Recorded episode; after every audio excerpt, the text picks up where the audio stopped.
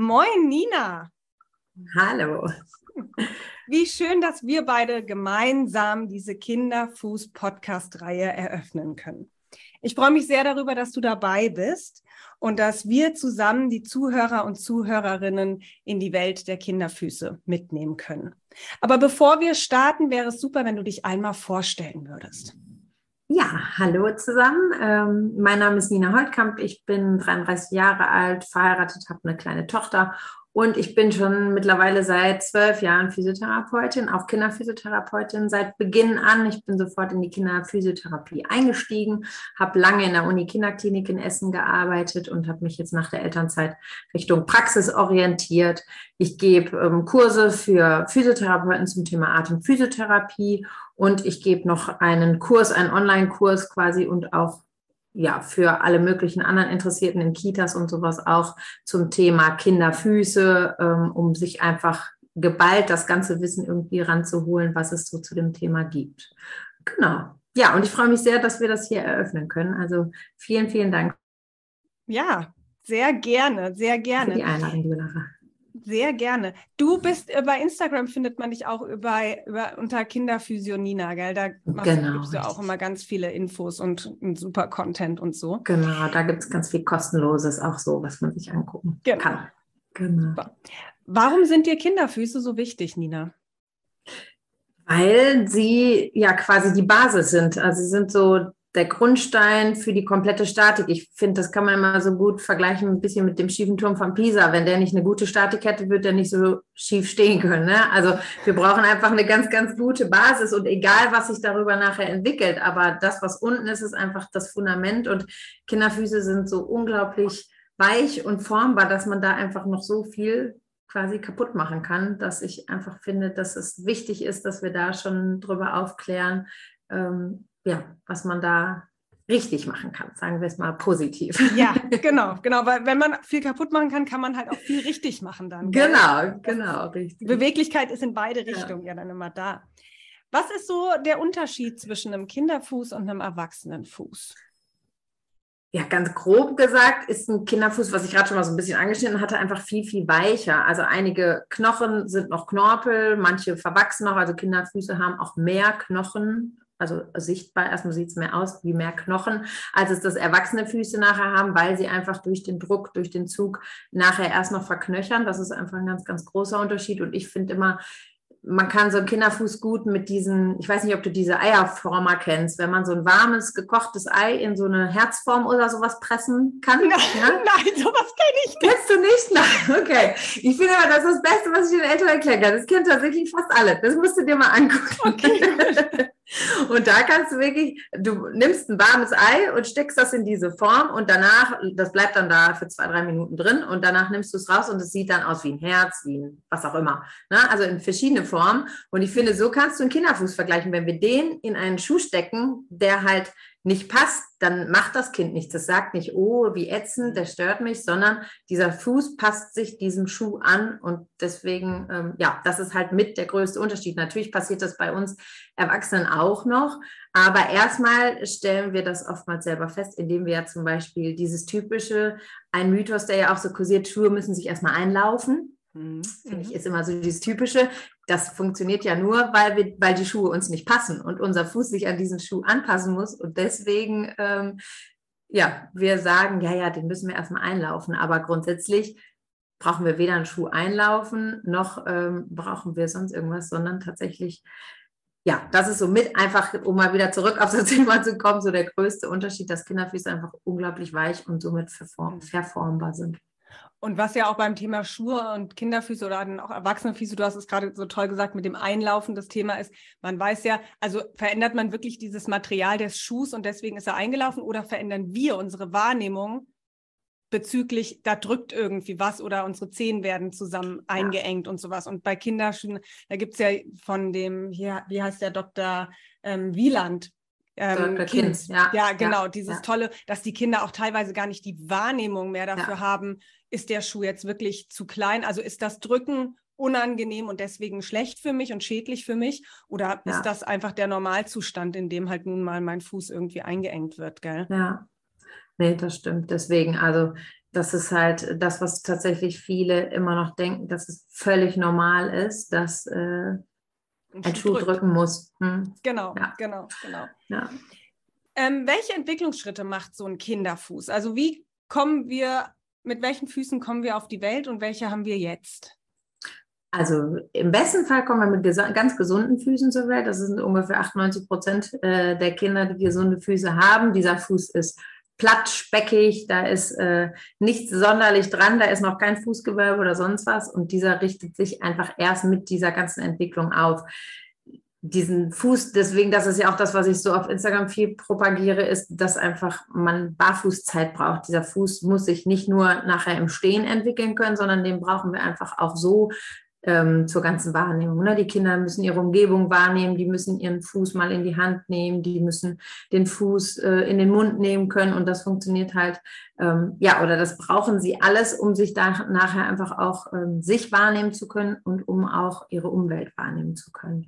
Und ähm, ja, dieser Fuß, wie gesagt, der fängt an platt, dann fängt er an, sich irgendwann aufzurichten, ähm, fängt das Stehen an, und ähm, dann richtet sich mit der Zeit dann auch das Fußgewölbe auf. Aber es ist äh, schon so, dass wir da auch sehr viel Zeit brauchen. Also erstmal knicken in der Regel die Füße ein bisschen ein. Das heißt, dieses Knickfuß, wo ich leider immer wieder viele Kinder habe, auch in der Praxis, die mit schon Einlagenversorgung kommen, weil sie mit drei Jahren Knicksenk, Plattfüße, was auch immer haben.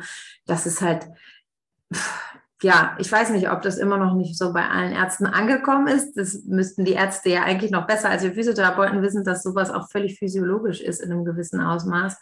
Also ich mhm. finde, mittlerweile hätte es schon längst ankommen müssen. Mhm. Gell? Also ja. ich finde, so vor zehn ja. Jahren, 15 Jahren hätte man noch sagen können, okay, gut, so, aber jetzt mittlerweile, es gibt so viel schon darüber zu lesen, dass es eigentlich klar, jetzt jedem klar sein müsste, dass so ein frühkindlicher Knick-Senkfuß, dass das was völlig Physiologisches auch ist. Gell? Ja, ja, ganz genau. Und das ist halt äh, ja leider immer noch nicht so angekommen. Ja. Deswegen ja. sehen wir auch ziemlich viele davon so in den Praxen, ähm, was einfach äh, ja auch den Eltern finde ich, oder was ich den Eltern immer mitgebe, ist einfach selber zu testen auch, ne? Kinder mal auf die Zehenspitzen sich stellen zu lassen und zu gucken, richtet sich dieser Fuß denn auf? Sieht man dann ein Fußgewölbe? Weil da ist das Einfachste, wie du testen kannst, ähm, was vielleicht auch die Sandra ähm, Breyer, die du ja auch eingeladen hast, nochmal erzählen wird, wie man so einen Fuß testet, um einfach zu gucken, ist dieser Fuß flexibel, weil das ist das A und O und das ist das Allerwichtigste. Ähm, und das, finde ich, kann man den Eltern gut mit an die Hand geben. Kind auf Zehenspitzen stellen lassen, von hinten gucken, ob sich da wirklich ein Fußgewölbe bildet und dann wirklich ähm, ja, zu entscheiden, muss man diesem Kind jetzt unbedingt Einlagen angedeihen lassen oder halt einfach nochmal zu einem Physiotherapeuten, der sich mit Füßen auskennt, hingehen und sich dem nochmal annehmen. Genau. Ja, jetzt bin ich aber wieder, guck mal, von Höchstchen auf Stöckchen, ne? Ja, aber so soll es sein. So soll es sein. So läuft es. So läuft es. Aber wir sind gerade schon bei der Physiotherapie, deswegen da kann ich ja. direkt weitermachen. Ja, also welche Therapiemöglichkeiten hat die Kinderphysiotherapie bei jetzt angeborenen oder auch erworbenen Fußfehlstellungen? Was könnt ihr Kindertherapeuten da machen?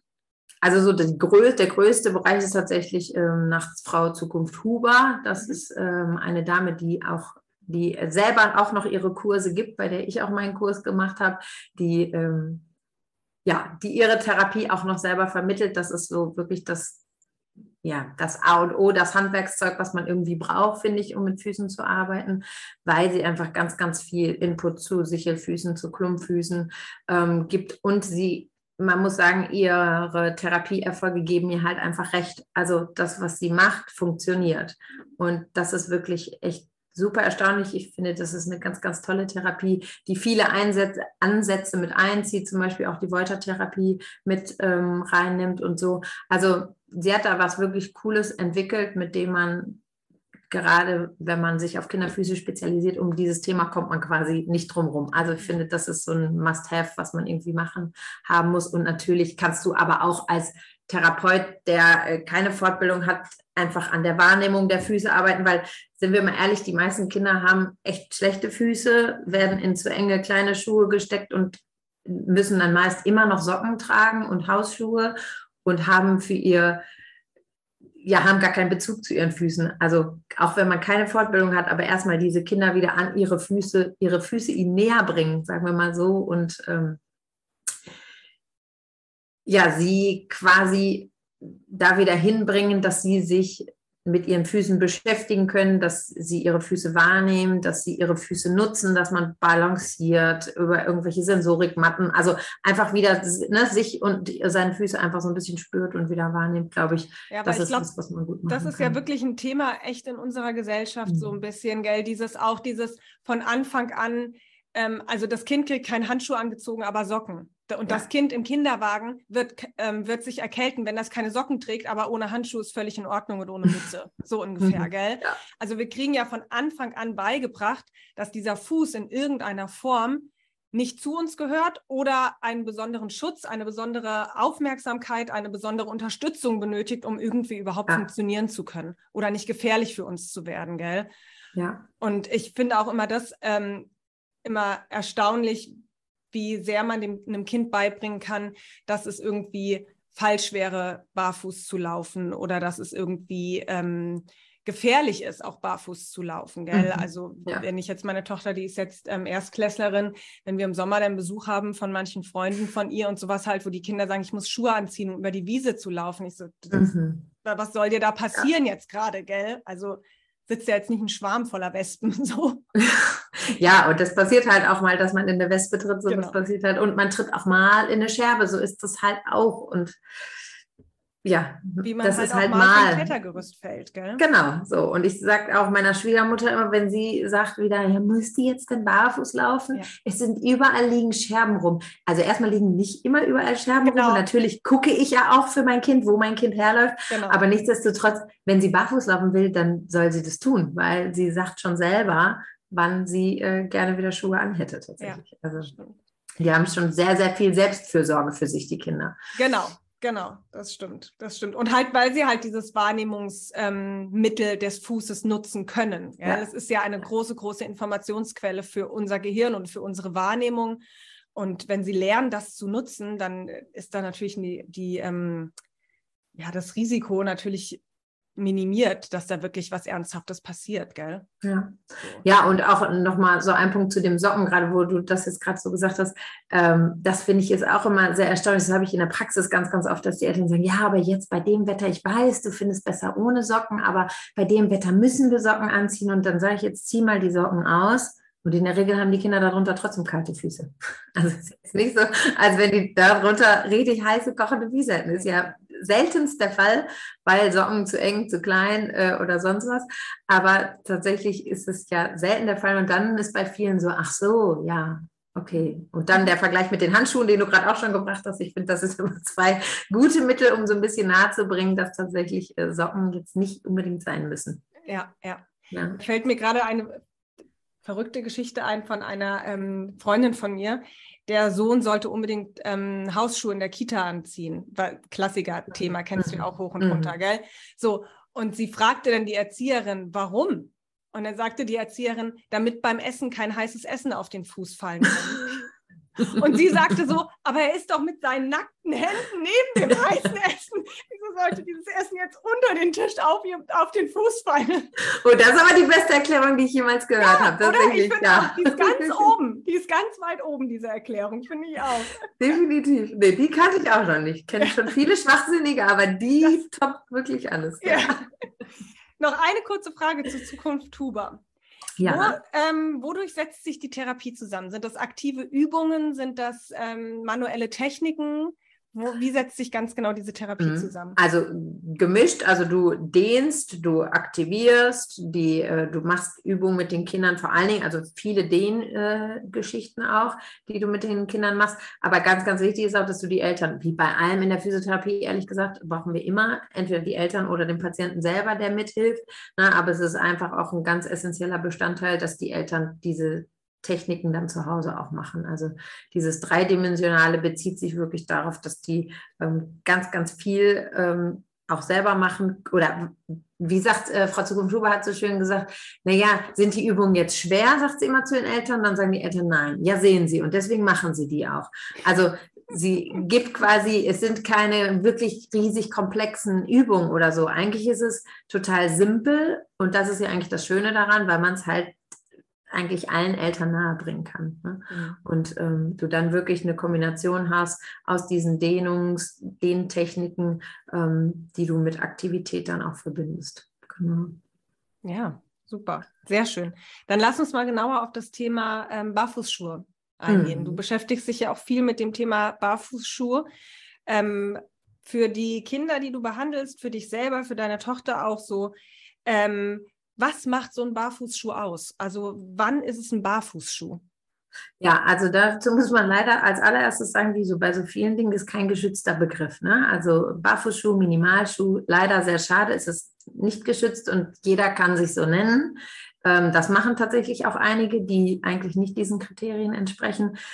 Das Wichtigste eigentlich, warum so ein Barfußschuh ja auch so heißt, ist, weil er dem Barfußlaufen nachempfunden ist. Das heißt, es ist so wenig Schuh wie möglich, wie es irgendwie geht. Wir können halt nicht immer, da ist halt, die Zeit ist ja auch nun mal eine andere. Wir können halt, also es gibt natürlich Menschen, die laufen immer barfuß, aber die meisten von uns können, möchten vielleicht auch nicht immer barfuß laufen und sich einfach ein bisschen schützen. Und dafür finde ich, ist so ein Barfußschuh ein guter Kompromiss, weil man ja quasi alles, das, was das Barfußlaufen enthält, so ein bisschen auf diesen Schuh quasi übertragen kann. Das heißt, im Prinzip soll sich dein Fuß darin perfekt entfalten können. Der soll passen zu deinem Fuß. Du sollst keine Druckstellen kriegen von diesem Schuh. Du musst den nicht einlaufen, sondern der ist so wenig Schuh, dass er zu deinem Fuß passt. Und dazu gehören vor allen Dingen Kriterien wie, dass deine Zehen vorne genug Platz haben. Also, dass wirklich der Fuß sich so entfalten kann, wie er eigentlich ist und nicht das, was wir von unseren konventionellen Schuhen haben, dass die vorne eher spitz zusammenführen, sondern sie wirklich vorne breit sind.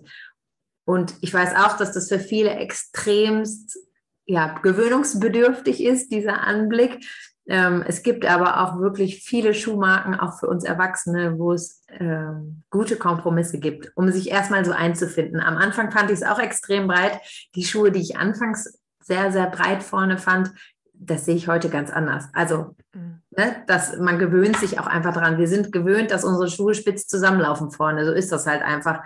Wir sind das von der Optik gewöhnt und ähm, ja, das äh, ist vor allen Dingen so ein Punkt, den man halt einfach optisch sieht, weil mittlerweile unterscheiden sie sich sonst optisch nicht mehr so sehr von konventionellen Schuhen, weil die Hersteller da einfach auch hingehen und die Schuhe ja so weit pimpen, dass man denkt, das wäre eigentlich ein konventioneller Schuh, wenn man von diesen breiten Zehen absehen würde. Das heißt, also breite Zehenbox ist ein Kriterium. Der Schuh sollte ganz, ganz flexibel sein und nicht nur dieses standardmäßige, was man im Schuhgeschäft macht, so vorne und hinten zusammenklappen, sondern man sollte den Schuh wirklich auch verwenden bringen können. Man sollte ihn im besten Fall einrollen können, also in alle möglichen Richtungen wirklich bewegen können.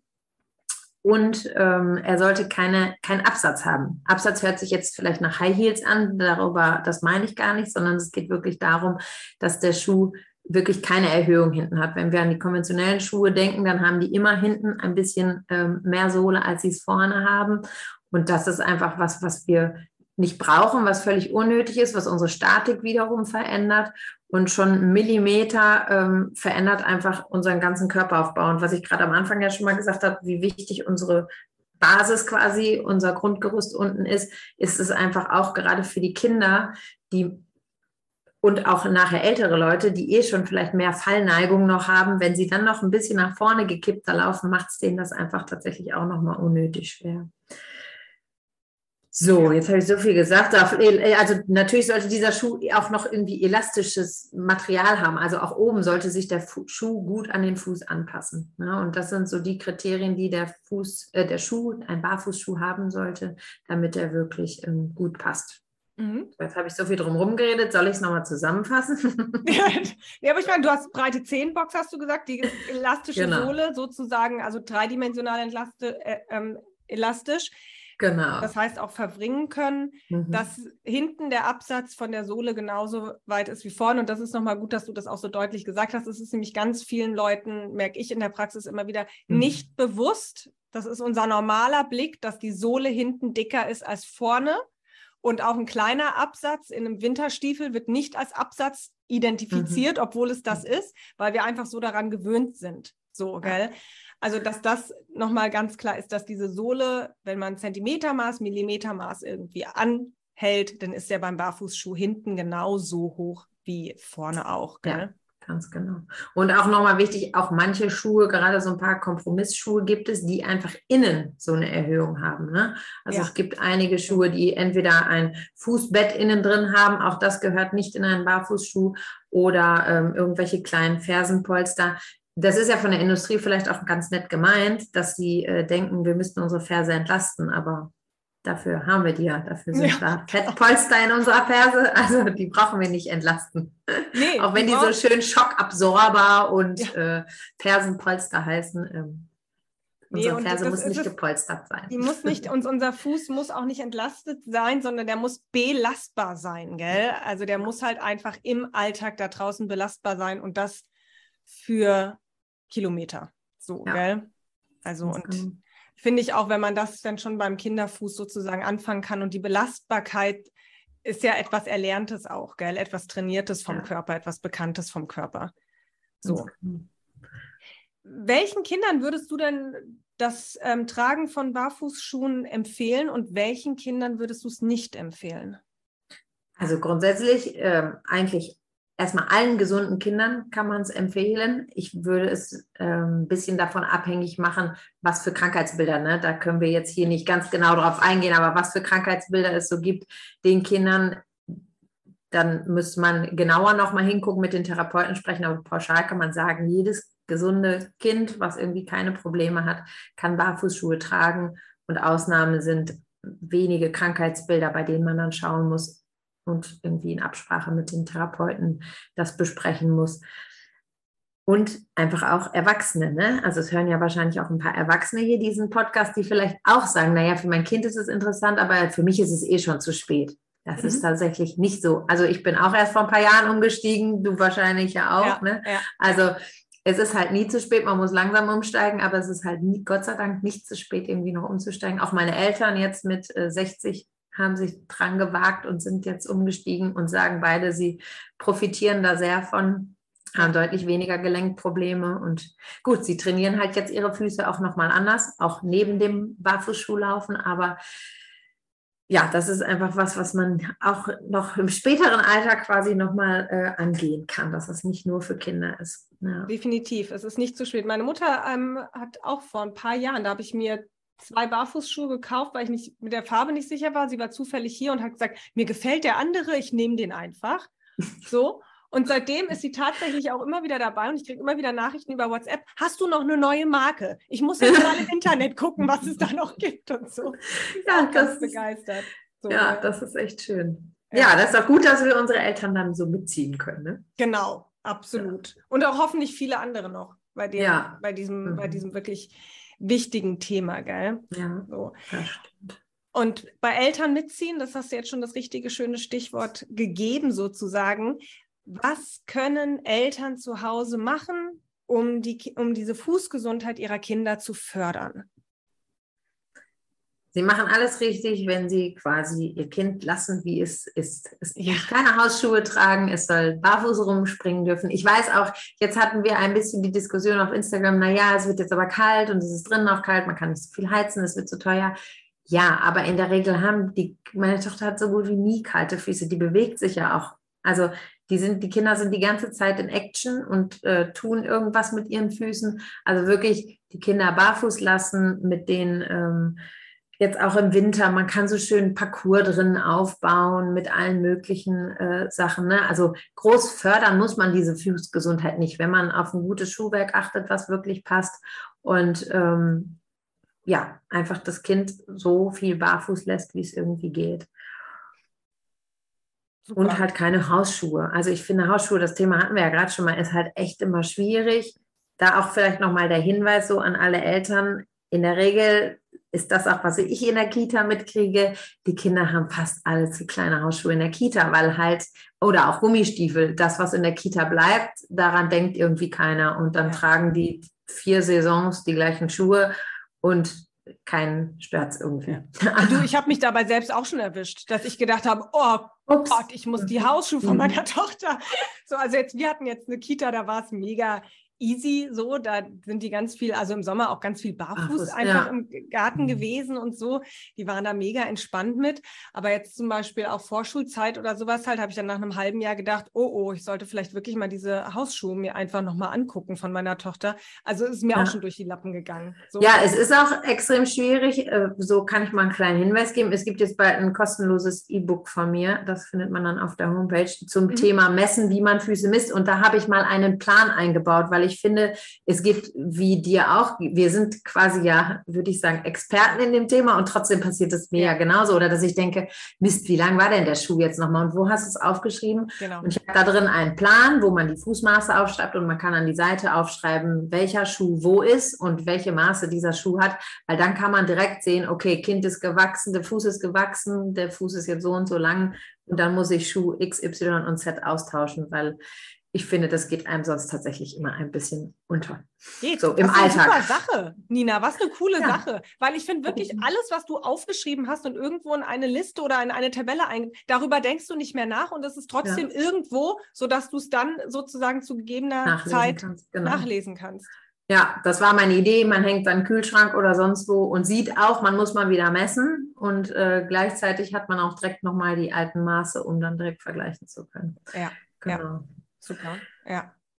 Ja, Aber und äh, nochmal, ja. Ja, nee, sag du. Nee, äh, nur nochmal zur Fußgesundheit. Also auch Socken, ne? Hatten wir jetzt schon mehrfach das Thema, auch Socken engen ein, nicht nur Schuhe engen ein, auch Socken können einengen und ähm, die meisten Socken, die es so gibt, sind in der Regel auch, das stelle ich auch in der Praxis immer wieder, da teste ich das immer mit den Eltern und die sagen immer, oh, die haben wir doch gerade erst gekauft, das ist die aktuelle Größe.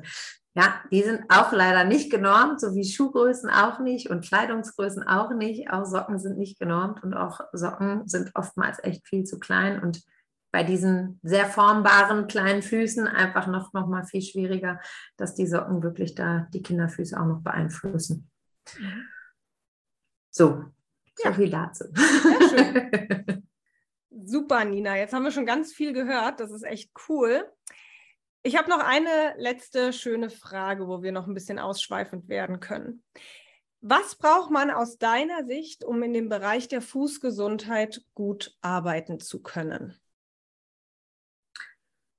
Also, so ganz grob kann man ja erstmal sagen, was man ich denke, man muss erstmal Füße mögen. Ja. So.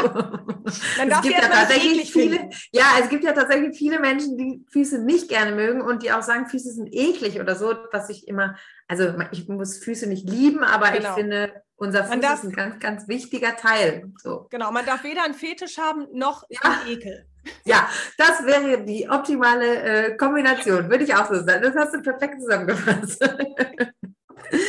nee, genau. Also man muss sich natürlich irgendwie für dieses Thema Füße interessieren. Man muss sich irgendwie fortbilden. Es gibt halt tatsächlich immer noch relativ, ja, was heißt wenige Fortbildungen, aber so wirklich fußspezifisch, außer jetzt Zukunft Huber. Es gibt zwar ja, also nee, tatsächlich so spezifisch wie Frau Zukunft Huber ähm, gibt es tatsächlich nichts groß. Also man kann ganz, ganz viele Sachen bei irgendwem quasi machen, aber tatsächlich äh, wirklich viele Fortbildungen kann man da nicht machen. Man kann sich halt echt viel anlesen. Ähm, ich finde, es gibt echt ganz gute Bücher dazu, was man sich einfach auch so, wenn man sich für das Thema interessiert, wo man sich viel einlesen kann. Ich finde, das ist eine gute Sache. Ja, und dann glaube ich, muss man so sein, wie die Gott sei Dank meisten Physiotherapeuten ja sind, offen lustig, einfühlsam, ein bisschen verrückt und kreativ vor allen Dingen, um irgendwie, ähm, ja, auch vor allen Dingen, wenn man mit Kindern arbeitet, finde ich, ist Kreativität sowieso das A und O, weil das ist ja ein bisschen auch das, was wir Kindertherapeuten uns gerne anhören müssen. Ja, du spielst ja nur mit den Kindern. Ja, ja. natürlich spiele ich mit den Kindern. Es ist richtig. Aber was bezwecke ich mit dem Spielen? Ne? Genau. Also so, ich kann dem jetzt nicht sagen, jetzt äh, streck mal fünfmal deinen Arm und beug den wieder an, so wie ich das mit einem Erwachsenen vielleicht machen würde, sondern ich muss mir irgendwas Cooles überlegen, damit der das macht, was ich will. So, und ähm, ja, wenn ich das so erkläre, dann denken die, dann finden die meisten erwachsenen Therapeuten dann, ach so, ja, okay, du spielst ja, nicht nur. Ja, ich habe so, hab eine, eine kurze Zeit ja auch mal in der Kinderpraxis gearbeitet ja. und hatte da mit Kindern oder auch, und auch mit Erwachsenen gearbeitet. Und da hatte ich einen kleinen Jungen mal, der zu mir gesagt hat, was machst du eigentlich als Beruf? Und dann habe ich gesagt, das hier. aber du kannst doch nicht als Beruf mit Kindern spielen. ja, doch, tatsächlich. Ja, das habe ich tatsächlich auch schon mal von einem Kind gehört. Du ja. kannst immer mit den Kindern, jeden Tag spielst du mit den Kindern, ja. Ja, das genau. Mein, also als ob es auch die persönliche Erfüllung ja. als Erwachsener ja. wäre, mit Kindern den ganzen Tag zu spielen. Das ist ja auch so ein bisschen. Hm, ja. ja, aber es ist ja eigentlich schön, dass, äh, also es ist ja tatsächlich mein Traumjob, meine Berufung. Ich liebe das, was ich tue und ich gehe jeden Tag gerne zur Arbeit. Ich bin unglaublich froh, dass ich diesen Job gewählt habe, weil einfach, also gerade mit Kindern das Arbeiten, finde ich, gibt einem ganz, ganz viel. Wenn sie dir dann erzählen und dann am Wochenende und dann habe ich an dich gedacht, weil ich die und das und jenes gesehen habe und so. Und es ist einfach so, so schön. Viele Eltern, die unglaublich dankbar sind. Natürlich hast du auch unglaublich komplizierte Eltern, keine Frage, aber das ist Gott sei Dank die Ausnahme. Ähm, die meisten sind tatsächlich sehr, sehr dankbar und ich finde, da haben wir auf jeden Fall, also ich finde den schönsten Job. Wir haben Zeit für die Patienten und wir haben ähm, ja viele Möglichkeiten, was wir irgendwie so mit denen machen können. Das finde ich auch viel, also wirklich diese Kreativität auch in, ähm, in diesem Beruf, gell? Den hast du ja, ja. natürlich als Kindertherapeutin nochmal anders. Ich bin natürlich mit, wenn ich mit Erwachsenen arbeite, wesentlich sachlicher und fachlicher dann ja. immer mit denen, was die Erklärungen angeht und sowas halt, da musst du halt viel kreativer und du musst die halt woanders catchen, dass die da einfach bei dir bleiben, gell, und da mitziehen ja. und das einfach irgendwie verinnerlichen, ohne dass sie den bewussten Prozess vielleicht, also ohne dass man sagt, hier verinnerlichen Sie das jetzt bitte mal. Ja. Ja, aber tatsächlich ist es, also ich habe zwischendurch auch mal ein paar Erwachsene, äh, so Ausnahmen oder Vertretungen und so. Und dann sagen die tatsächlich ganz oft, ja, man merkt, dass sie eigentlich mit Kindern arbeiten, weil ich aus diesem, wie ich dann auch, natürlich rede ich nicht so mit Erwachsenen wie mit Kindern, aber man merkt schon, dass ich versuche, Dinge anders zu erklären oder einfacher zu erklären. Ne? Also man ist so in seinem Trott tatsächlich trotzdem drin. Und ähm, viele sagen aber auch, es ist aber auch ähm, schön, so ein bisschen erfrischend, wenn man mal noch mal ein bisschen anders was erklärt kriegt, als ja. das vielleicht dann die Erwachsenentherapeuten machen, ja. die so gewohnt sind, die quasi auch, wie sie etwas erklären, ja auch Sachen, die man öfter erklärt, erklärt man ja auch ähnlich, ähm, ganz, ganz logisch, ähm, dass man da auch so ein bisschen rauskommt. Von daher, ja, glaube ich, tut uns das immer mal wieder gut, auch ein bisschen uns Therapeuten auch ein bisschen offen zu sein und auch mal wieder ein bisschen in eine andere Schiene. Weil natürlich muss ich dadurch, dass ich das den Eltern ja auch erkläre, auch zwischendurch mal, ne? also ich muss das quasi da kindgerecht erklären genau. und dann aber den Eltern auch fachlich erklären und ja. so erklären, was wirklich dahinter steckt oder warum sie jetzt nicht hier hinkommen und ich nur mit ihrem Kind spiele, sondern genau. was halt dann, Dass dann das auch Therapie ist und was ja, Therapie genau. auch bedeutet. So und äh, ja, genau, genau. Ja. Und ich finde, du hast vorhin schon einen tollen Satz oder einen guten ähm, Aspekt reingebracht, ist, wir haben ein totales Problem in der Fuß Gesundheitswelt und ich finde, das ist ein Mangel an diesen Fortbildungen, an den wirklich fundierten, ja. guten, ausgearbeiteten Fortbildungen. Ich finde, es gibt ein ganz, ganz großes Spektrum an von Quereinsteigern, von auch, ich sage jetzt ein bisschen provokant, auch Halbwissern, gell? Also Leute, mhm. die einfach sagen, okay, gut, ey, da ist so viel Spielraum und so wenig wirklich ähm, fachlich eingeengtes Wissen. Da geben wir jetzt alle mal drüber unser, ja. ähm, unser Bestes irgendwie dazu. Ähm, und das glaube ich wirklich, das fehlt, dieses, dieses, diese Fortbildung. Und natürlich hilft es dann, wenn man eine fundierte Ausbildung wie zum Beispiel die Physiotherapie oder so hat, weil dann weiß man schon mal, wo man sich so langhangeln kann mit Fachbüchern, was in der funktionellen Anatomie überhaupt abgeht. Also man kann anfangen, solche Sachen gut zu übertragen. Und dann ist es halt genau auch wichtig, wie du gesagt hast, selber dieses Recherchieren und Lesen. Also, ja, anders geht es nicht. Also wenn du auch überlegst, also meine Ausbildung ist jetzt zwölf Jahre her, ich habe ja. von dem ganz, also natürlich weiß ich, wie so ein Fuß funktioniert und welche Muskeln da ansetzen und welche Knochen. So, und dann hörte es auch schon ja. auf. Also wir haben zwar relativ viel schon gehabt, würde ich sagen, eine gute Ausbildung, aber nichtsdestotrotz ähm, ist das Thema ja auch allgemein das Thema Füße bei unseren Kollegen. Wenn ich nur bei mir im Kollegenkreis also bis ich da hingekommen bin, hat sich mit diesem Thema nicht so richtig jemand beschäftigt. Ne? Also es ist tatsächlich äh, auch in unseren, mit unseren Kollegen immer noch tatsächlich auch ja, ein Thema, was noch nicht so verbreitet ist. Was nicht so verbreitet ist und was halt auch so, ähm, du hast ja auch gerade so eine tolle Serie bei ähm, Instagram mit diesen Mythen, dass da mhm. so viel Mythos auch einfach mhm. dahinter steckt. Ja. Ich hatte jetzt letztens ja. eine Patientin, die kommt zu mir und hat gemeint, ja, sie will gar nicht wirklich was an ihrem Hallux valgus machen, obwohl das auf dem Rezept stand und die von einem Orthopäden mir empfohlen wurde, der ganz genau weiß, wie ich arbeite. Also es war eigentlich alles so offensichtlich. Sie möchte an diesem Hallux valgus jetzt gar nicht so wirklich viel machen. Der andere Physiotherapeut hat gesagt, ja, der muss halt einfach irgendwann operiert werden, wenn er wehtut. Mhm. Da habe ich so mhm. gedacht, hä, Moment mal, aber Sie haben doch von dem Orthopäden und der hat es doch und wieso? Ja, aber der hat es gesagt. Du wirst es nicht glauben, ich konnte diese Frau nicht vom Gegenteil überzeugen. Ach, krass. Ja. Das ist ja so, also der andere Physiotherapeut, das ist ein fähiger Physiotherapeut, ich brauche die Kompetenz nicht in Frage zu stellen und es stimmt alles nicht und so, wo man denkt, ja gut, er hat halt einfach Unrecht gehabt. Hätte er sich einmal kurz die Leitlinien, ja. von Hallux Valgus gibt es ja wenigstens welche, gell, ja, angeguckt, dann hätte ja. er es wenigstens, dann hätte er es einfach besser gewusst, so, gell. Ähm, was ich ja auch finde, was ähm, von Fortbildungen, die einen tollen Ansatz haben, ist tatsächlich die Spiraldynamik. Ich finde, mhm, die ja. machen to eine tolle Arbeit, was Füße angeht und was auch Übungen bezüglich des Fußes angeht und Abrollmechanismen und allem drum und dran und sowas halt. Also ich haben ja auch ganz, ganz tolle Bücher, davon habe ich auch ja, schon einige ja. verschlungen. Ja, genau. also ja. Die machen da auch einen total tolle Übungen, auch, auch für Kinder, ganz, ganz viele Sachen, die ich echt äh, gut mit einfließen, also die auch lustig sind, dann, weil man so irgendwie noch ein Gesicht auf dem Fuß malen kann, was man dann sieht und nicht mehr sieht und sowas. Also genau. die haben echt äh, total nette Übungsbeispiele, also finde ich auch. Genau. Das stimmt. Also Spiraldynamik definitiv ist auch was, was bei mir auch noch an Fortbildung auf der To-Do-Liste steht. ist auch cool. Also es ist auch cool. Ich will da auch immer noch weitermachen. So, mir fehlt auch einfach die Zeit. Aber ja. hm. kommt irgendwann. Irgendwann. Ja, irgendwann haben wir Zeit. Irgendwann haben wir Zeit. Vielleicht. Nina, irgendwann haben wir einfach Zeit, all diese Dinge zu tun.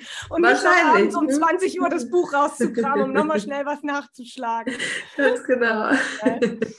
Nee, und ich finde auch, was du gesagt hast, dieses, das Kreativste, also das, das Charakterliche vom Therapeuten, gell? Mhm. dass man neugierig bleibt die ganze Zeit. Ja.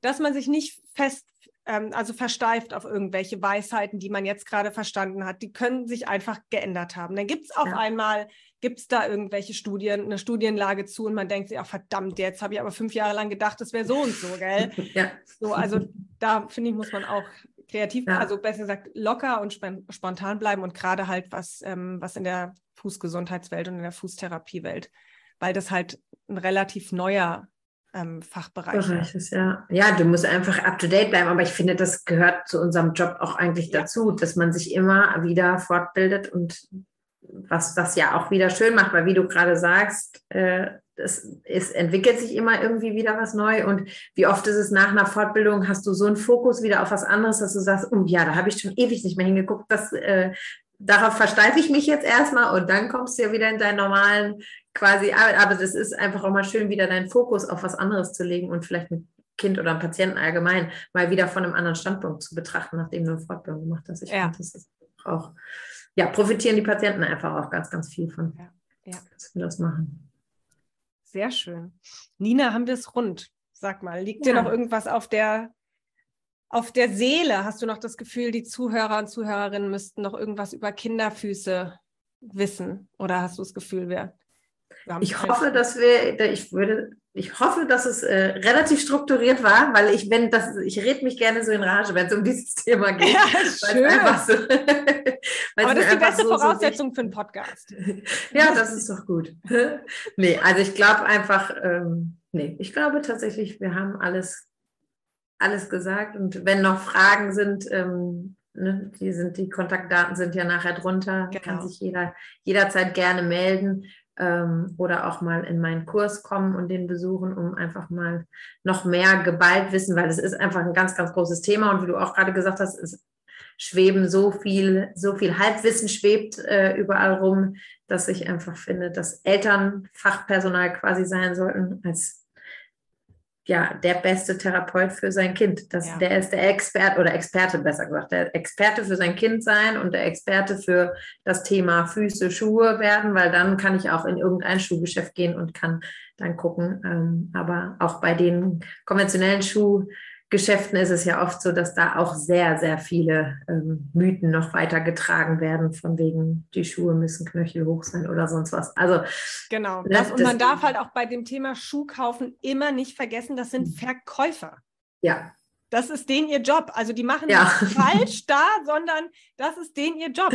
Und ja. die werden ja dann instruiert von der Firma, von, für die sie diese Schuhe verkaufen sollen. Ja. So, gell? Also das ist natürlich ein anderer Schnack, als da irgendwie, ähm, ja, wenn man jetzt, jetzt als neutrale Person einfach hingeht und an die äh, Grundstruktur von einem Fuß irgendwie denkt. Also ich weiß noch, als ich mit meiner Tochter dann, da war die eineinhalb, zwei, ja, ja. der neue Schuhe kaufen musste. Und ähm, sie schlüpft in den Schuh rein und sagt, äh, der ist unbequem, Mama, das geht nicht. Und ich gucke und sehe diese Erhöhung am Längsgewölbe. Mhm. Ja, also ein Fußbett ja. ein, einfach eingearbeitet. Ja. Sag halt so, ja, das ist klar, dass dir das nicht gefällt, das ist die nicht gewöhnt und das braucht die auch gar nicht. Die Verkäuferin war ganz schockiert. Natürlich braucht sie das, damit sie das Längsgewölbe aufrichten kann. Also kein Längsgewölbe der Welt richtet sich deswegen auf. Das sind auch andere weil das so ein kleiner. okay. Also ja. Ähm, ja, super, Nina. Also ich glaube, wir haben hier einen ganz guten Start hingelegt. Ja, vielen, vielen Dank. Es war äh, sehr schön. Ich hoffe, dass ganz, ganz viele Leute was mitnehmen können ja. hieraus. Auf jeden Fall. Und du bedanke mich herzlich alles, Du hast es gut alles angerissen, umschrieben. Gut gemacht, Lina. Das freut mich sehr. Super. Wir bleiben weiter im Kontakt sowieso, das gell? Und ähm, ich bedanke mich ganz, ganz herzlich bei dir für dieses Gespräch und für diesen Einstieg in die Podcast-Folge. Und wir verbleiben immer so, ich verbleibe mit den Gästen immer so, dass es ähm, jederzeit immer wieder sein kann, dass man sich mal wieder sieht. Das wäre doch schön. Ja, vielen, ja. vielen Dank für die Einladung, Dula. Sehr gerne. Also bis dann. Bis dann. Tschüss.